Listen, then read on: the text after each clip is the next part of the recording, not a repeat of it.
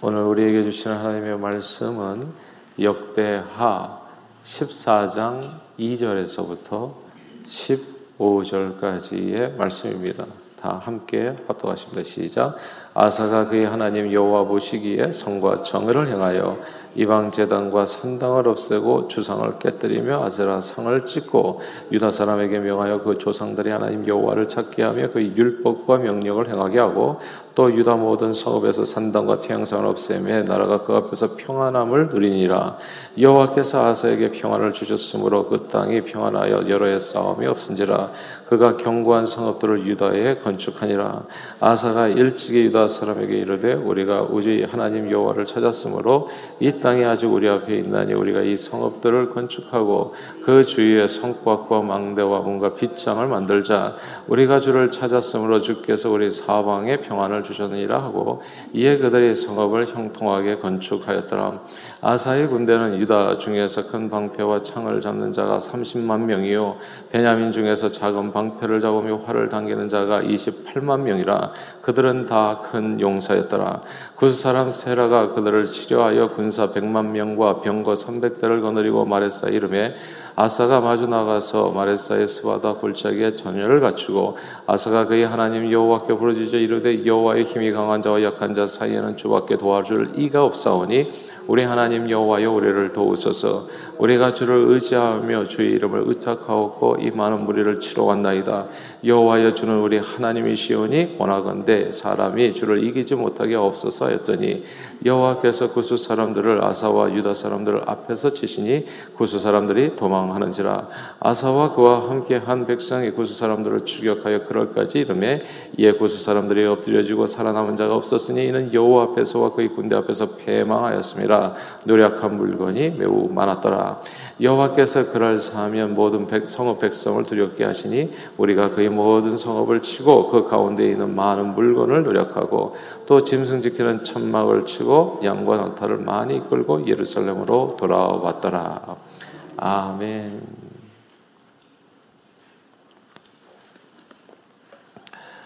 아, 우리 트럼프 대통령께서 그 모토를 이렇게 삼으셨지요.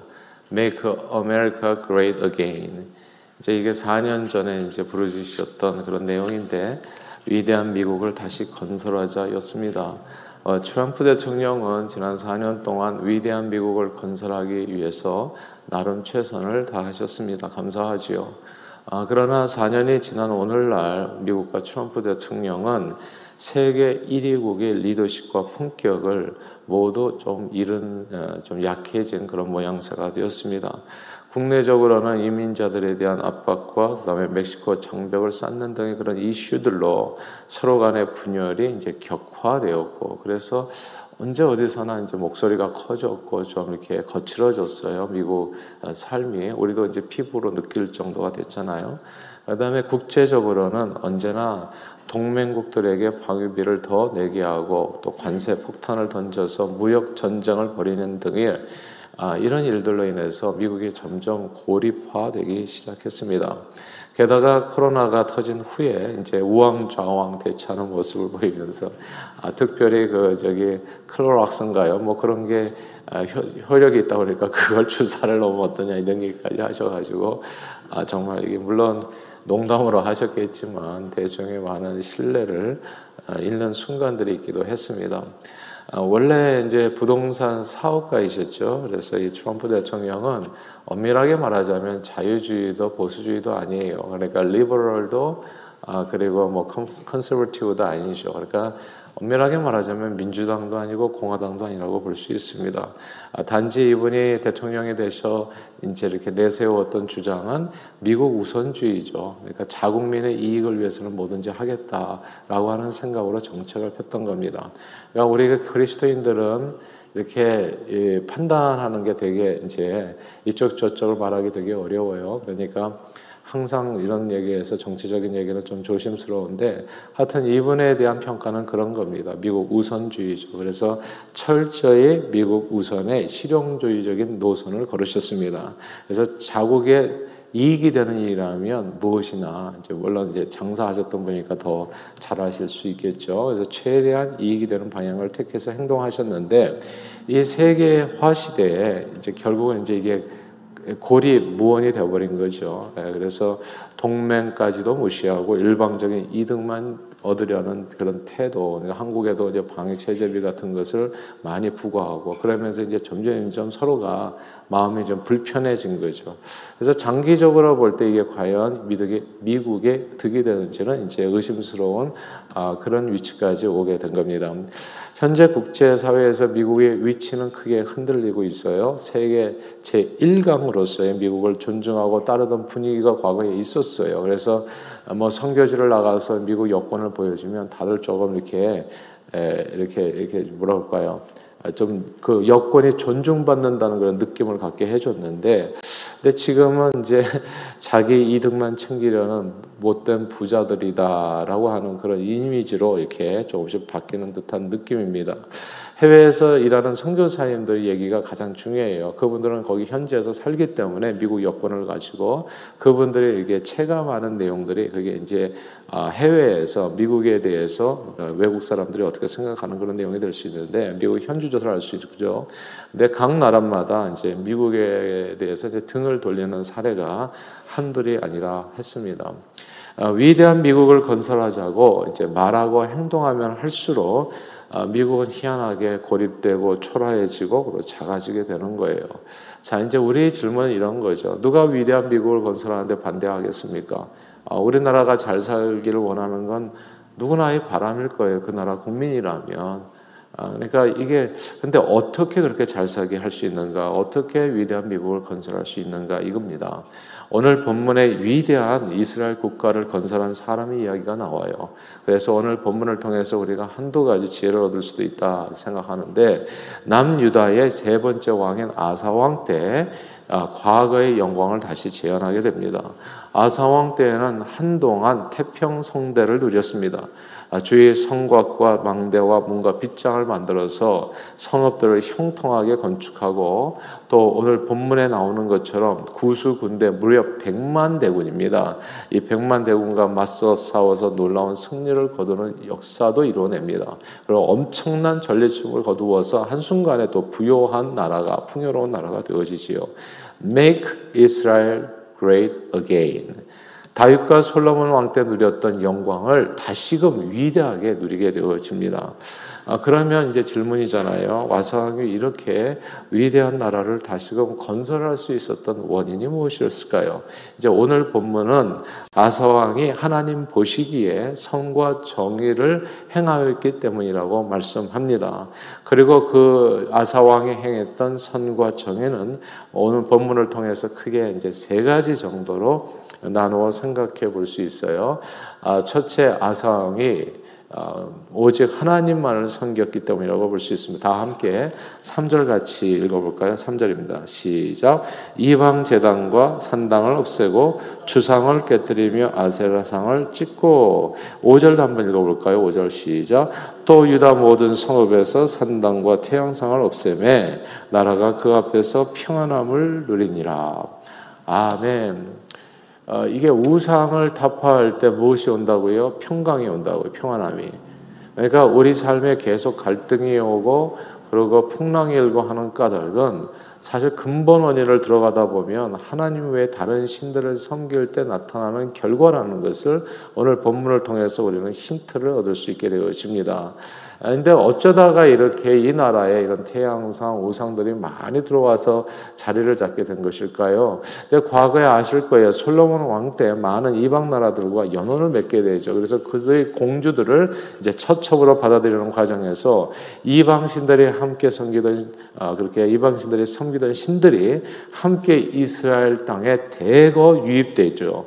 그리고 시간이 흐르면서 자연스럽게 이 이방 신들이 이스라엘 땅에 자리를 잡으면서 이제 신자 수를 그 사람 믿는 그 숫자를 늘려가기 시작하게 된 겁니다. 마치 독감 바이러스 번지듯이 번져 나가서 아사왕 때에는 이방 신들을 섬기는 사람들의 숫자가 적지 않았던 않았던 것 않았던 듯 싶습니다. 아, 그 아사 왕은 왕이 오른 후에 그래서 제일 먼저 모든 성읍에서 산당과 태양성을 없애고 오직 하나님만을 섬기게 했습니다. 사실 아, 트럼프 대통령에 대해서 많은 그리스도인들이 기대를 가졌던 까닭은 그 전에 오바마 대통령 때 여러분 아세요? 뭐 이 맨하탄에도 큰 머스크를 짓는다는 얘기 있었고 온 세상이 희한하게 그 당시에 아, 그냥 그래서 오늘날의 분열은 꼭 트럼프 대통령 때문인가라는 생각 많이 들어요. 이렇게 성경으로 다시 조명해 보게 되어질 때 트럼프 대통령의 공적에 대해서는 시간이 좀 흐른 다음에야 우리가 알 수 있게 되지 않겠나라는 생각이 됩니다. 지금은 잘 모르죠. 그러나 어쨌든 트럼프 대통령 이전에 오바마 대통령 때에는 미국에 진짜 온갖 신들이 다 들어올 수 있는 기회가 있었어요.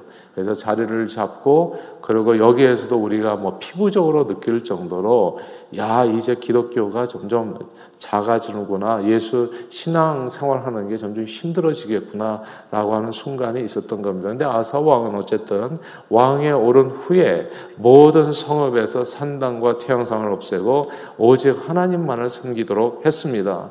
오늘날에는 어, 정말 위기라는 생각이 돼요 신앙적으로 어, 왜냐하면 네 종교 내 종교 할 것 없이 서로 인정하면서 조화롭게 살자는 분위기가 진짜 팽배하기 때문입니다. 아, 이제 민주당 대통령이 또 되셨는데 저 기도가 많이 필요할 때가 아닌가 싶어요. 아, 우리는 뭐 이렇게 잘 먹고 잘 사는 것보다도 더 중요한 게 신앙이잖아요, 항상. 그래서 근데 아, 이렇게 오늘날에는 이런 분위기가 많다는 거죠. 그래서 여러분들도 가끔씩 뭐 신문지상이나 뭐 TV에서나 뭐 미디어 영상들을 통해서 이런 이런 모습을 볼 때가 있으실 거예요. 뭐 목사님과 스님이 함께 뭐 강당 교류까지도 한다고 하나요? 그럼 뭐 이슬람 사제, 천주교 신부, 원불교 모든 종단 대표들이 함께 손잡고 웃으면서 사진 찍는 모습도 가끔씩 심심치 않게 볼 수 있습니다. 이런 와중에 지난 2008년이었어요. 한국 기독교 교회 협의회가 올린 공동 기도문이 우리 눈을 의심케 했습니다. 이거 기독교 협의회가 올린 공동 기도문이거든요. 근데 이게 너무 깜짝 놀라서 WCC 운동이라 제 기독교 통합 운동 이런 거 되게 조심해야 돼요. 그 통합한다는데 우리가 일치를 보자는데 반대할 사람은 하나도 없을 거예요. 근데 그게 무엇과의 통합이냐가 되게 무섭죠. 예. 어떤 종교들과의 통합인가? 그러니까 화평을 위한 화평인가 이런 내용인데 이제 한국 기독교 교회 협의회에서 원래 공동 기도문에 그 내용의 일부만을 잠깐 소개해드리면 이런 게 나와요. 이게 기독교인이 쓴 기도문이에요. 그러니까 서로 조화롭게 이제 살자라고 하는 그런 내용에서 아마 그런 의도에서 이런 기도문을 쓰지 않았는가 싶은데 기도입니다. 기도. 근데 기도 시작이 하늘에 계신 하나님, 근데 그 다음에 나오는 단어가 부처님이에요. 그리고 성모 마리아님과 소태산 아, 조정사님의 마음에 연하여 오늘 4대 종단의 종교 여성이 일심으로 강구하노니 불이 부디 이 땅에서 죽임의 구판 대신에 심령나는 살림의 구판이 벌어지도록 인도해 주옵소서. 이게 기도문이에요. 그러니까 상상할 수 없는 아 이제 어쩌다가 어쩌자고 이제 이런 일들이 벌어지는지 알 수 없는데 이 내용의 작성자는 한국의 모 대학 기독교 학과 겸임 교수입니다. 아 그런데요 성경은 이렇게 얘기해요. 너희는 믿지 않는 자와 멍에를 함께 매지 말라. 의와 불법이 어찌 함께하며 빛과 어둠이 어찌 사귀며 그리스도와 벨리알이 어찌 조화되며 믿는 자와 믿지 않는 자가 어찌 상관하며 하나님의 성전과 우상이 어찌 일치가 되리요. 우리는 살아계신 하나님의 성전이라 이와 같이 하나님이 이르시되 내가 그들 가운데 두루 행하여 나는 그들이 하나님이 되고 그들은 나의 백성이 되리라 말씀했습니다. 나는 저는요 정말 성경대로 살아야 된다고 생각해요. 그러니까 때로는 내 생각, 네 생각 되게 많지만 그거는 각자의 생각일 뿐이죠. 그렇기 때문에 성경이 있는 것 아니겠어요? 하나님의 말씀에 하지 말라는 것을 굳이 하는 이유가 뭔가요, 도대체? 그러니까 항상 성경보다도 똑똑한 인물들이 많은 것 같아요. 본인 생각에 더 낫다고 보여주는 부분들이 많은 것 같아요. 그래서 그렇게 손에 손을 잡고 우리가 하나 돼서 함께 달려가자. 그래서 하느님 이름도 부르고 부처님 이름도 부르면서요. 모든 정당 대표가 함께 모여서 그러나 서로의 종교를 인정하는 것이 화평은 아닙니다. 아, 오늘날 이런 분열은 어쩌면 저는 트럼프 대통령이 아니라 생각해요. 그 전에 있었던 정말 수많은 우상신들을 유입한 결과 오늘날 우리가 이렇게 이제 갈등하면서 살 수밖에 없는 분위기가 만들어지지 않았나. 그런데요, 진정한 평화는 오직 하나님밖에 주실 수 없습니다. 우리가 손에 손을 잡는다고 평화가 오는 것이 아니고요. 진정한 평화는 오직 하나님만을 섬길 때, 그때 주님께서 주시는 선물이 평화이지요. 늘 주님을 그러므로 섬겨서 주님이 선물로 주시는 세상이 줄 수 없는 귀한 평화를 여러분의 심령의 가정에 하시는 모든 일 가운데 온전히 누리시게 되기를 주님의 이름으로 축원합니다. 오직 하나님만 섬기라는 것이 첫 번째였어요. 두 번째, 어떻게 위대한 나라를 이 땅에 다시금 경험할 수 있는 이룰 수 있는가? 두 번째는 하나님의 말씀입니다. 다 함께 4절 같이 읽어볼까요? 4절 읽겠습니다. 시작. 유다 사람에게 명하여 그 조상들이 하나님 여호와를 찾게 하며 그의 율법과 명령을 행하게 하고 아멘. 여기서 율법과 명령을 행하게 하고라는 이 구절을 주목해야 됩니다. 아사왕은 백성들로 하여금 하나님의 말씀을 묵상하고 그 말씀대로 행하게 했습니다. 아, 저희 교회에서도 매일 성경이라고 하는 큐티북을 사용하는데 어떻게 해서든지 하나님의 말씀에 서게 하기를 원하는 왜냐하면 진정한 평화와 진정한 주님의 축복의 형통함은 하나님의 말씀 안에 있기 때문에 그렇습니다. 성경은 이렇게 얘기했죠. 복 있는 자가 누구라고요?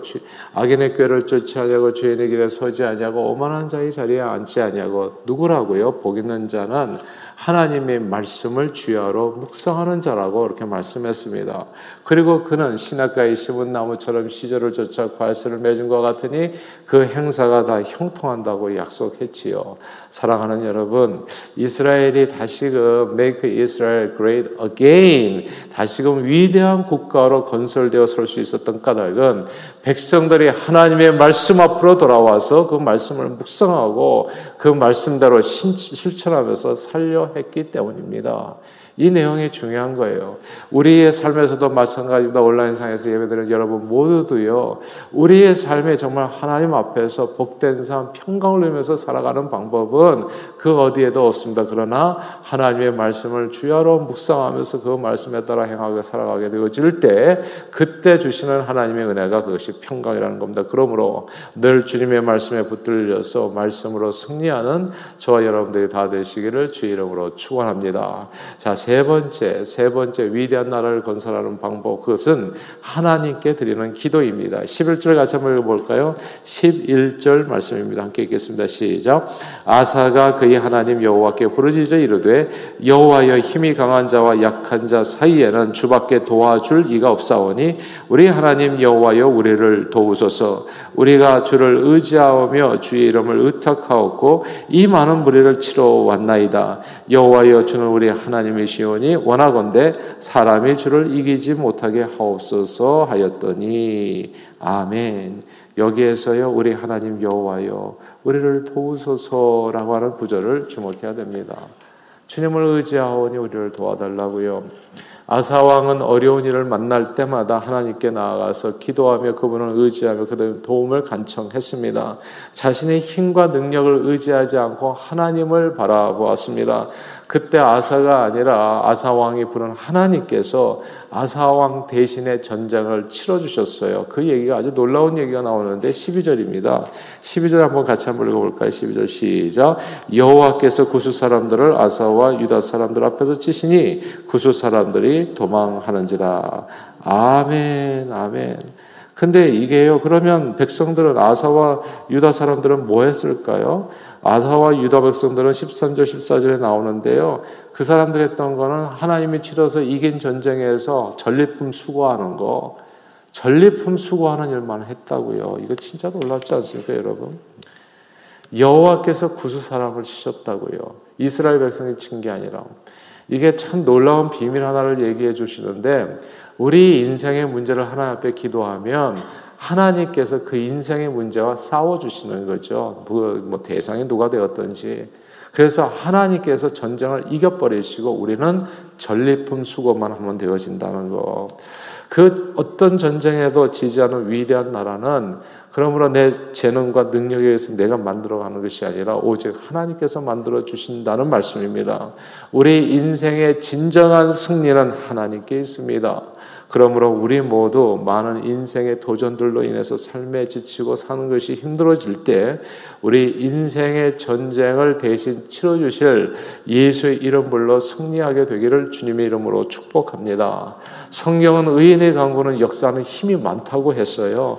의인의 강구는 마치 엘리야의 기도처럼 역사하는 힘이 많아서 3년 반 동안 기가, 비가 오지 않게 할 수도 있고 그 외에 억수로 비가 쏟아지게도 할 수 있는 것이 엘리야가 누굽니까? 우리와 성정이 같은 사람이라고 얘기했어요. 똑같은 사람이 나와 다를 바가 하나도 없는 사람.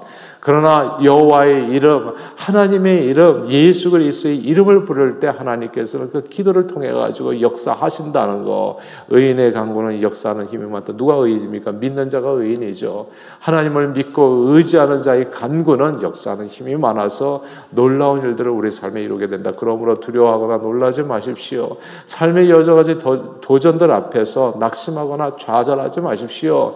그때일수록 오늘 아사왕은 다 모아봐야 한 50만 아, 군대 되나요? 근데 구수는 거의 100만 대군이 거의 두 배나 넘게 침략을 해온 거예요.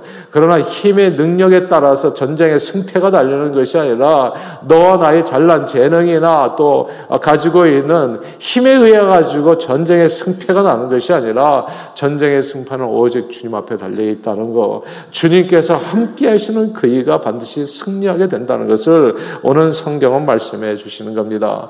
아사 왕은 위기의 상황에서 주님의 이름을 불렀습니다. 그래서 자신보다도 월등하게 강력한 군대를 그 군대를 그 자랑하는 대적을 모두 섬멸할 수 있었습니다. 그렇기 때문에 주님과 함께 나갔던 이스라엘 백성들이 했던 일은 뭐예요? 전리품 수거지요. 엄청난 전리품을 얻게 되었고 또 사왕에서 두려워하게 되어서 놀라운 평강을 그 이후로 덤으로 얻게 됩니다. 남부럽지 않은 위대한 나라 Make Israel Great Again입니다. 다시금 이 땅에 건설된 거죠. 그러므로 늘 쉬지 않는 기도와 간구로 자신의 힘과 능력이 아니라 오직 주님만을 믿고 의지하시는 저와 여러분들이 다 되시기를 바랍니다. 예수 이름을 불러서요, 구원의 은총을 범사해 여러분의 삶에 있는 도전은 무엇입니까? 낙심하거나 좌절하지 마십시오. 그 삶 속에서, 그 삶의 현장에서 두 손 높이 들고 하나님 앞에 간구하실 수 있기를 바랍니다. 그러면 지각에 뛰어난 하나님의 평강에 저와 여러분의 마음을 지켜주실 것이요. 지켜주실 뿐만 아니라 우리 기도를 들어주셔서 너는 내게 부르짖자 내게 내가 응답하고 하겠고 반드시 놀라운 응답으로 여러분이 치르고 있는 그 전쟁의 어떤 전쟁이든지 그 전쟁에서 승리케 해 주실 줄로 믿습니다.